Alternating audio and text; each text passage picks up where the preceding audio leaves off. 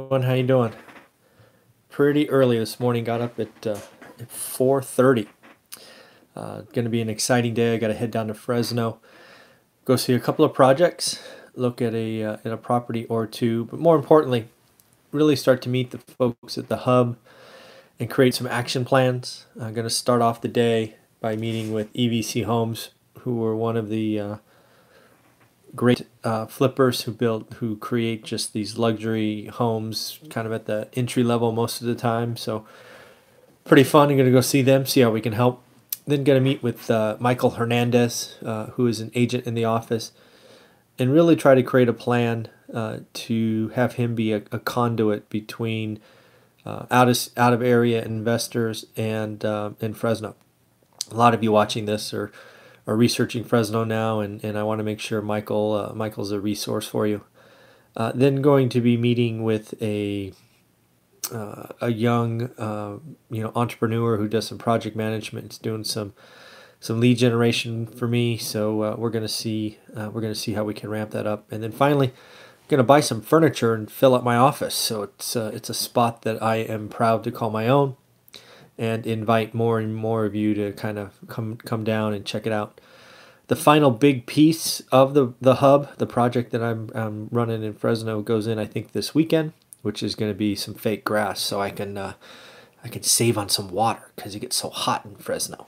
But in the end, let's get to the uh, financial notes of the day. And as the kind of title indicated, we're, we're still on a on a positive path, right? Uh, it looks like uh, something that I pointed out last Friday, I think. Looks like it's coming together.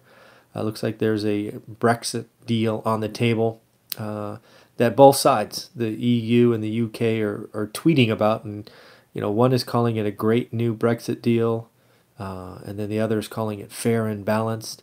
Like the first trade war kind of break in the positive direction, this is now collaborated by both sides, which is uh, which is important. I guess we'll just move to the trade war since we're kind of on that track. Uh, it looks like for the first time I've seen a date for when the you know trial phase or phase one is set to go.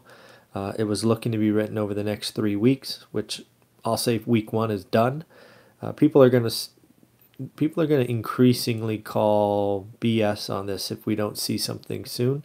However, uh, we haven't seen any kind of tit for tat stuff going on in the news. So uh, maybe, you know, I think there might be some really honest effort to get something done.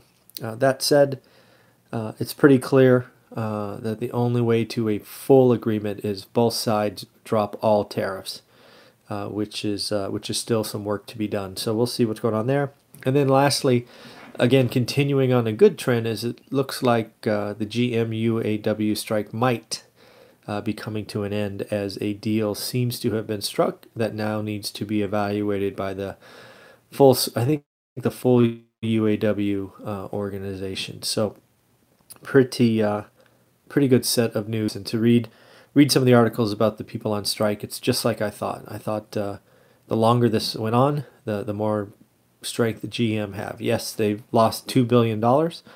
Uh, in this time, but they'll likely make at least a portion of that up um, you know, as it's as it's been about a month or so. So it's um, you know, again, those three things all seem to still be trending in a positive direction. One week later, um, none resolved yet. Uh, although I think the UAW uh, GM strike could be over by the weekend, so that would be awesome.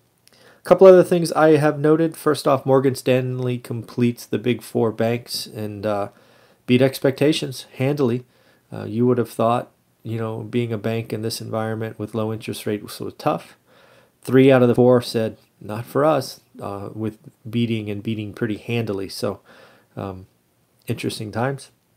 Another thing we've seen is another report that says the quote unquote wealthy are in cash uh, more than they've been historically. Uh, in this case, I, I, I frankly can't believe this number because it is just so big, but it seems that um, the wealthy, and again, this article didn't define wealthy, uh, but they have 27.1% of their net worth in cash. That just seems, that just doesn't seem right, right? Because if you have a lot of real estate and these kinds of things, to think that you have a quarter of your equity in cash, that just doesn't feel right. But I can only report what I read. And uh, needless to say, uh, I think it is true that the wealthy are in more cash than they were a year ago. I think that is a factual statement. But 27.1, I think, I think what they may have done is they have their trading accounts are 27.1% cash, which is very different than net worth. Uh, but we'll see. I guess it really doesn't matter. They're in more cash than they've been in the past.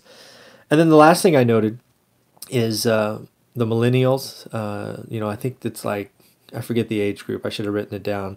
Whatever a millennial is, it's like 23 to 38 these days. Uh, but it looks like there is already 600,000 of them, again, according to CNBC, uh, that are millionaires on paper, right? That's net worth of over a million dollars. And I find this odd uh, because the millennials get beaten up in the press all the time, right? And frankly, some of it's true. Uh, but, you know, each generation has its own thing, right? So let's not pretend like we, Generation X or, or baby boomers, didn't do stupid things. Um, but they are um, there's a couple things about them you know the, as you break down the article first and foremost uh, they own more real estate again the 600000 of them right not all millennials but the 600000 of them own more real estate than past generations at this age uh, which i thought was interesting because a lot of the millennials that we hear about they don't want to buy a home so maybe they're renting where they live but they are buying investment properties uh, which I thought was interesting. It also cited that they were more likely to invest in real estate as a form of long term wealth generation, which I thought was interesting. Uh, the last thing is it seems like 60%. So quick math says 60% of 600,000 is 360,000 of them live in two states. And I bet you can guess them. One is California and the other is New York. Um, so it seems like a lion's share of these millionaire um, millennials probably got that way on tech or finance. Um, but they're, you know, they're frankly, their frugal lifestyle uh, is rewarding, right? They aren't picking up the extra cars and, and silliness that the Generation X, and that's where I fall, did. I remember at that age, it was all about which whip or car you could buy and, you know, alarms and stereo systems and just silly things. So they are, um, they're saving more, they're investing strategically, and uh, it's going pretty well for them. So, in the end, that's that's today's market update. I wanted to make sure I recorded this, got up extra early for you. Uh, now I'm going to shut down and get on the road and start an exciting day of um, you know setting up some some meetings at the, at the hub in Fresno so that we can help and serve more and more of you. All right, everybody, have a great day. Thanks.